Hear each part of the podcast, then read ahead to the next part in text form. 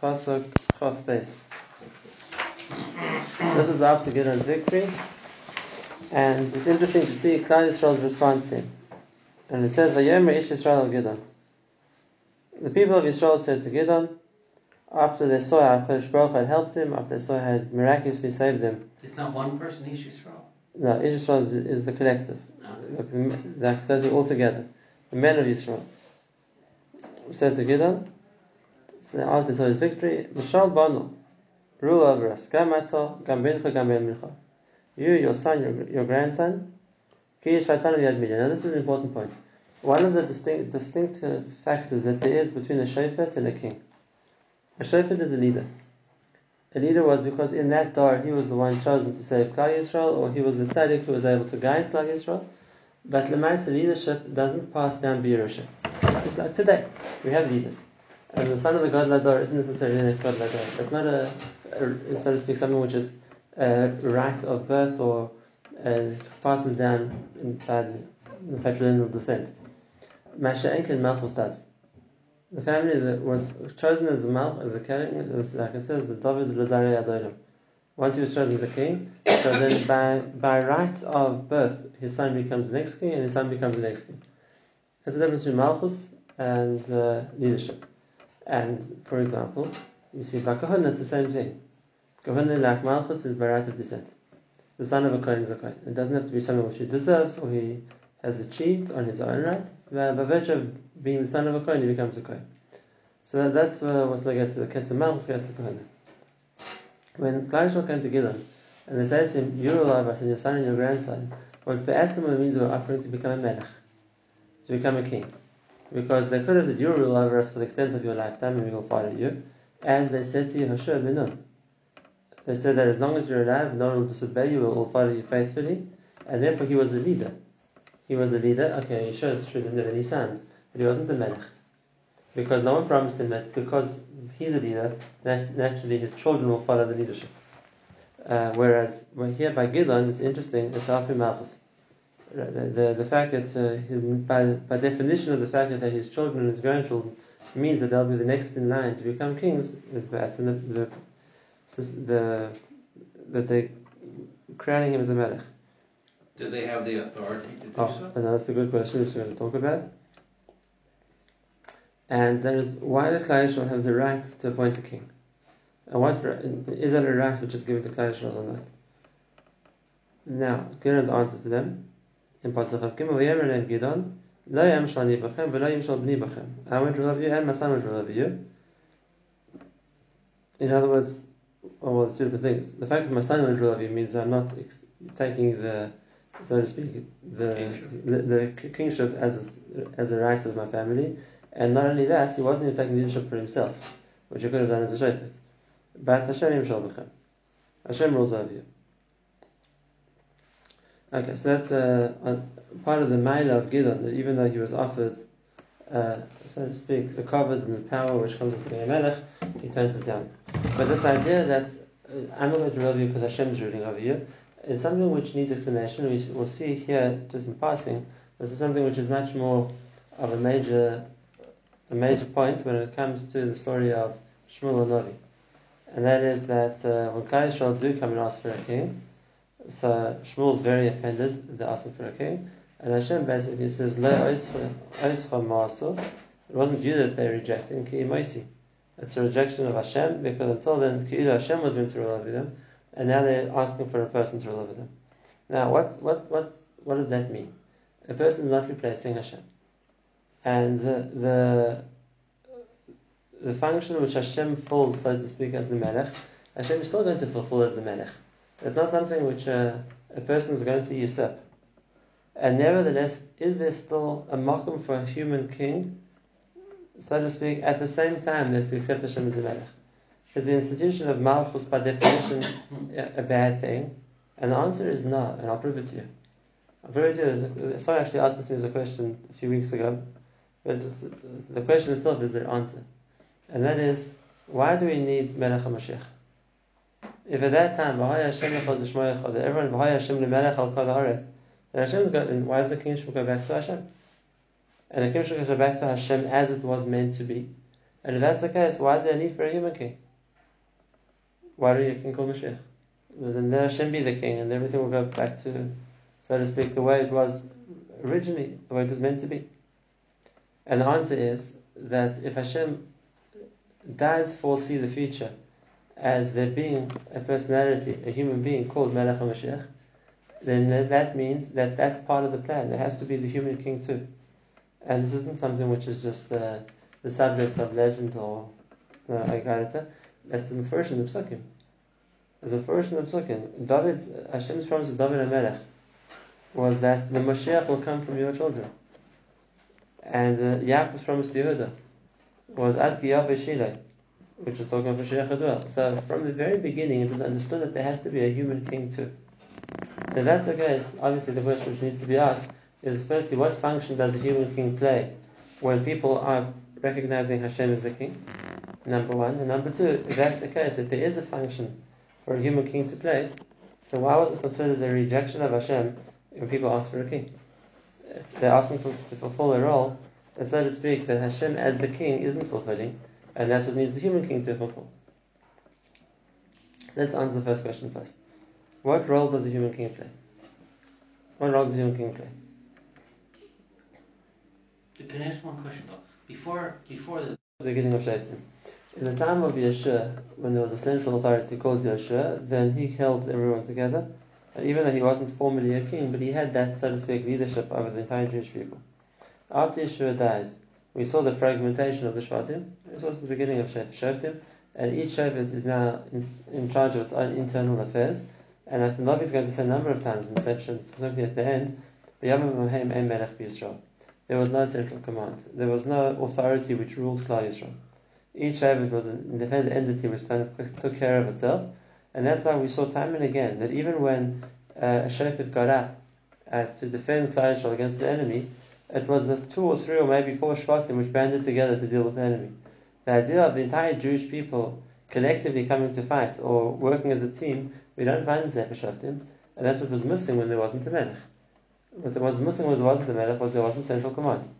It was uh, the Shvatim, as so to speak, satellite state, and uh, not necessarily would the fact that one was threatened cause everybody else to rally to their to their assistance.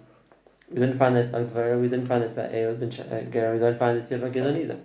He used Naphtali, he used uh, he used his Shevet of Menashe and Ephraim, and he went to we saw Asher and Naphtali. He didn't use either Shvatim. I mean, the biggest Shevet, such as the biggest Shvatim, such as Yehuda and Dan, took no part in the story of Gidon. So that really answers the question: What's the need for a melech? And the Rambam. Yeah, why do they want a melech then? Right. Firstly, what's the need of the melech? The need for the melech, uh, the Rambam writes in the halacha of there's a mitzvah to be man a melech to appoint a king, and the Rambam writes the mitzvah melech is lakabitz amosena, which means to unite Klal Yisrael. And that is without a melech, there's no one here who's going to be a, a central authority which holds everybody together and can rule everybody together. And that's the that's the function of a melech. And uh, even without learning the pasuk talking about Hashem, in the simple prose of the pasuk, Vayir b'shur melech is b'isasef rosh Am. The function of the king is to gather the rosh Am together, which means you have the rosh Am, the nasim of each shevet, and there's a king who now has authority to, so to speak, force them all to work as b'isasef, to join together, and therefore combine Klal Yisrael. We have that same problem today. Even though we don't think of it in those terms, but uh, it's clear in Klal Yisrael today the lack of malchus is something which we see the whole time. And that is even within Klal Yisrael, and even if so, we're not going to talk about Klal Yisrael as a, as a unit, because it's, even that's a very big, let's say, uh, group of people. But even in let's say, the much more close, small, small uh, demographic of the, the Torah observant Chelik of Yisrael. Here also, there are many streams, and uh, there's no central authority. And uh, it's not a problem that there are many different approaches to Avodah Hashem. But the fact that there isn't an like a king, there isn't somebody who's in control of everybody, means that there isn't necessarily an achdus or a cooperation between all the different groups of Israel. Now, it's true that sometimes a gadol is uh, respected beyond his own immediate circle, and therefore that becomes somewhat of a factor. But even then, it's uh, similar to a shaykhah. Similar to Shevet, that those people who listen to him will therefore unites under that leadership, and there'll be those who don't. And the idea that we don't have a king means there's nobody who has whose word is law by everybody. There's nobody who's ever accepting Klal Yisrael, and therefore will, will be able to, so to speak, hold Klal Yisrael together, or make a, or present a united uh, decision which everyone's going to go by. So, do we need a king Mashiach today? Do we need a human king? Yes, we do. And even if Hashem is the king, which He is, and we say that Hashem's malchus will be manifest in the future, Hashem that's not going to be the job Hashem plays. Hashem's Hashem's kingship is in the fact that He rules and He and He's in charge of everything that happens. But as a factor which is going to unite Klal Yisrael under a person that needs a person, if that's the case, if that's the case, then that would be the the makom for a king. That would be the makom for a king. And there was a makom for a king, and that's why there's a mitzvah to have a king, and uh, obviously even in the, in the future there will be the Melech HaMashiach, he'll also be a king. Even before Shavuot, uh, there was a mitzvah to have a king? There was a mitzvah to have, a king. now having understood what function the king plays, now we have to explain the second part. And that is what did Klal Yisrael do wrong by asking for a king? Yeah. They were seen as a rejection of Hashem's mouth to ask for a king, and somebody over here. Why does the Gemara say, I'm not going to rule over you, Hashem is going to rule over you?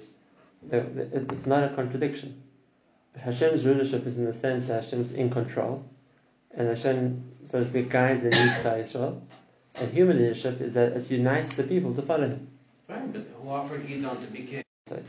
And the answer is, which there was acted as, a, as the, so to speak, the Supreme Court, as the highest judicial authority, and they could uh, either pass on halacha, which was binding on everybody, or even make takonos which were binding everybody. But, was, but that's not leadership.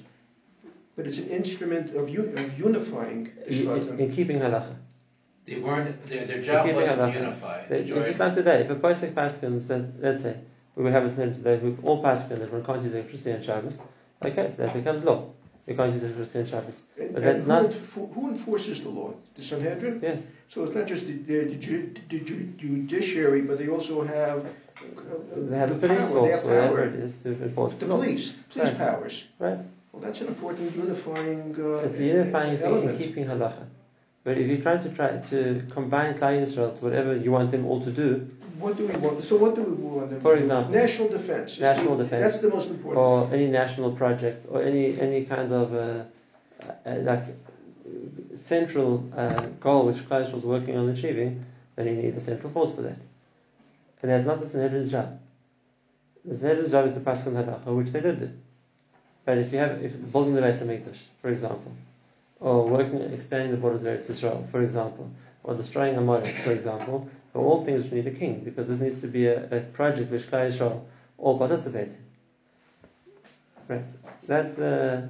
Machashita shekel, everybody gave. If that's the case, what was the having understood the importance of a king? What, so then, where, at what stage was asking for the king something that was meant to be done? And when we look at it as a mistake on the part of Klal Yisrael that Kilu, they should have left it without a king, and uh, they weren't meant to have asked. So why in the context of Shmuel and Navi they were wrong for asking? But Hashem, we'll see. It's the whole explanation of the, story of Shmuel and why. But uh, what's interesting here about the story of Gideon is that they asked for the wrong reason, and that is they asked for a king, like I said, Ki Shaitanam Yad Midian. We want you to be a king because you saved us from Midian. And that's, if that's the reason they want a king, then Gideon's answer is completely correct. I didn't save you. Hashem saved you. So that's not a good reason to ask for a king. To ask for a king because the king is acting as, let's, let's face it, as the functionary who's servicing the people. The king is acting as the agent who's going to unite Klal Yisrael. Good. That's, we, that's where one needs a king, and that's the king's job. But uh, if you're saying, be our king because you saved us, and therefore we're looking to you to save us from enemies, so that's why we want you to be the king, that's a big mistake. And Gideon tells him correctly, that's not a human job. Hashem saves from enemies, and specifically in this particular war, as we saw from the beginning, it was it was waged without weapons and with a, a, a ridiculously small amount of people, mm-hmm. right? And that was meant to prove to everybody that Hashem is running the war. And therefore, Klal Israel's response, and you us from millions, so you become our king, was completely misreading the situation. and hundred percent. And that's why Gideon says, "That's not me. That's not and Hashem is Yim Chalecha." And it If that's the to roll with motivation- across the board. Right? If that's the reason you want a king, then, then you shouldn't be asking for a king. But they saw that he was Even if you try and justify Klal Yisrael and say that they didn't see Gideon as being the valiant warrior, but they saw him as being the tzaddik, yeah. through whom Hashem brought the Yeshua, then again, that's not a reason to make him a king. That's not a reason to make him a king. Uh, The, the, then the Yisrael is that the Yeshua came about through him, but why is it going to come about to his children and grandchildren necessarily? It doesn't need to be a king. You see, as a tzaddik, so as a tzaddik, he'll, his chusim will, will protect us. And that's why Gideon turns down the kingship. But now he says an interesting thing. And uh, this was something which, even until now we've seen Gid- Gideon as being the tzaddik, but now he makes a big mistake. And says, Vayemer and Gideon. Gideon says to them, "Esh adam mikem she'ela." I'm going to ask you a favor. Utnuli ish nezem shlalem. Each person should give me a ring from the shlal, from the spoils that they've taken. They, the Bnei Midian, were like Arabs, they used to wear rings. So therefore, when they captured Midian, so all the soldiers who were wearing these rings, then they harvested all the gold rings. So all the Jewish soldiers now obviously had a stack of these gold rings. So Gideon asked each of them to give him a ring. but Vayemer nasim nitain. He said, we'll definitely give you. Vayifresh Shos HaSimra, Vayashlichu Sham Ish. They spread out a she- like a big like a garment or a sheet, and everyone threw a ring into the sheet. Vayhi Mishkal Nizme Azav Shashal Elef Vashva Me'ois Zahav. By the weight of gold, were 1,700. I don't know exactly what weight they were using, but by, based on the gold weight, there was 1,700 rings of gold. The Vadbin Nasaroni Dinar and is a half, Tifos. according to the Sorry? Masud. According to the Masud, David, it's dinar, dinar Right, so imagine how much it was weight. Now, Yeah. you measure gold in gold. So by the weight of gold, it was 100, the 1,700, and that was just rings. The Vadbin Nasaroni and Tifos of Bigda Argoman Sha'al which were, we saw before and that Gideon himself took the, the trappings of the kings, which were on their horses, that was the Saharoni that we spoke about, and their clothing, which was the royal clothing. And the They also used to put an anak, which means a necklace around their camels. They took those too. So basically, Gideon collects from Klal Yisrael all the gold, well not all the gold, but this amount of gold from the spoil. And what does he do with it? Vayas also Gideon the ephod. Gideon molded into the shape of an ephod. The ephod is the beggar that the Kohen used to wear, as you know. And obviously, Gideon was careful not to make it the shape of a person or the shape of an animal because that's awesome. You're not allowed to make statues of people or anything else which is a living being. And therefore, Gideon wanted to make something else as a memorial of the ma- of the war. He makes something which is a beggar. There's no issue making a model or a statue of a piece of clothing. And why does he use dafka the ephod? We'll see in a moment. And he sets it up in his city Afra, this uh, memorial statue of the ephod. Um, now, what was the idea of making an ephod? What was Gideon trying to prove with this thing? So Rashi explains that it was meant to be a memorial to the Nes. Just like we saw previously that they made memorials in time of Yeshua, the stones by the Yarden, whatever else it was, as a simon to the Nes which happened.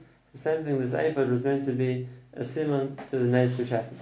And therefore, that was, and therefore Gideon wanted to use the gold of the spoils itself as a reminder to Klal Yisrael of the Nes which happened when they defeated Midian. Why do we choose Dafka and ephod? So there's two options.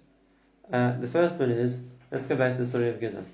He was told to bring the par meant for the Avodah as a korban. That was the beginning of Gideon's journey. So he brought the bag of kahuna as a symbol, as a symbol, as a symbol um, of victory because Gideon's ascribing it to the original korban he sacrificed of the Baal, which gave him the to become a leader. That's the that's the one explanation. The other explanation is that we saw the main point of the ephod was that it had the names of Bnei Israel written on it. The names of Bnei Israel written on these two stones on the ephod. And therefore it's meant to be a, memorial for the source of Klal Yisrael that has the names of Bnei Israel written on the ephod. Either way around, Gideon makes this model, this monument of the ephod out of gold, but what happens is Vayiznu Kol Yisrael Achar of Sham, it becomes a source of Avodah Zarah. the people worshipped the ephod, Vahida Gidon and Lebeis the Mokish. And therefore it became a stumbling block for Gidon's family. And she says after he died, that the, what he had originally built as an ephod now became a shrine of some sort for idolatry, and that was uh, therefore that was a that was a mistake. Now, the why would, why would they necessarily worship an ephod? What was the what was the idea that this became a, something of a of an avodah So the Beni Yishai here, one of the of the Nacht, is an extremely interesting shot, and uh, needs explanation. What he says is that an ephod was something which um, utilized whatever koyach it was to answer people who spoke to it. He says just like the ephod in the Beis Hamikdash was used as a way to as was a way to get an answer from Hashem. He's understanding that the ephod and the choshen was one thing, and we know that the choshen, the urim tumim, was a way that could get answer from Hashem. So this ephod had similar properties in a negative sense. His lashon is it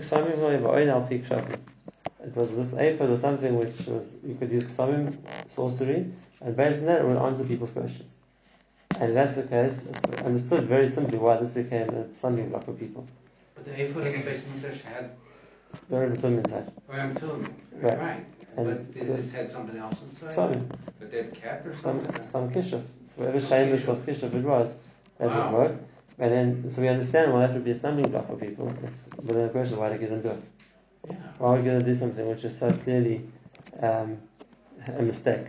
You know, if he meant it to be a statute to remember the nation of Klal Yisrael, and it was misused later on, so we, in some way we can exonerate him.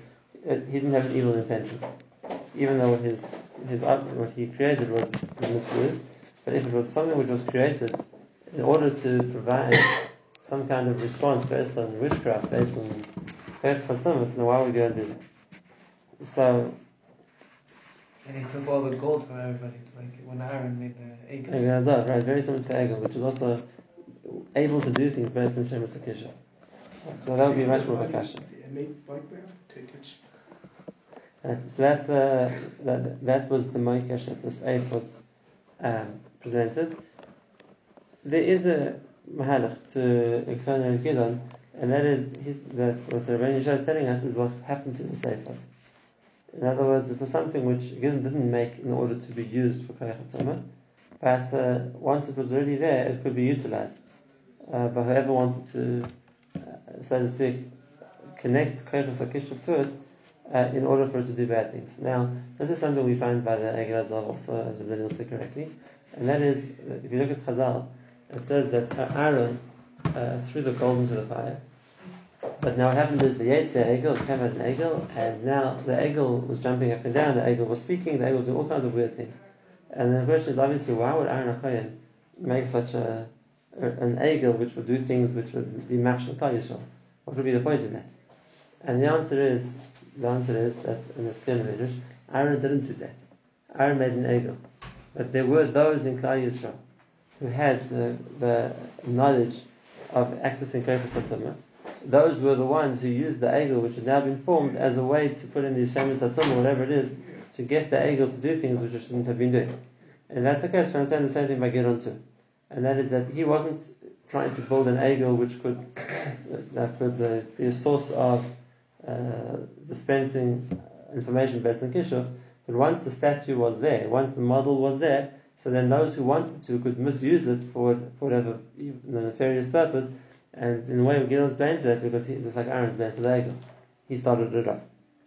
Why can't we say that since they used Midian's gold, so Midian had it inside, had it put inside the gold. That's already a chiddush. Right? Using gold of the million would necessarily have this result on its own. Some people are happy. You don't use Gaish money to start off like you know. Uh, it's true. This means last pasuk. Vayikana Midian nitnei Israel. And after Midian had been humbled, had been reduced, and therefore v'layos v'las Yisrael. They never tried again to raise themselves as a power against Klal Yisrael. V'tishkei ta'arez avoim shana b'megidon. And uh, for the, therefore, for the reign of Gideon's life, for the next 40 years, there was this era of peace in Klal Yisrael. So,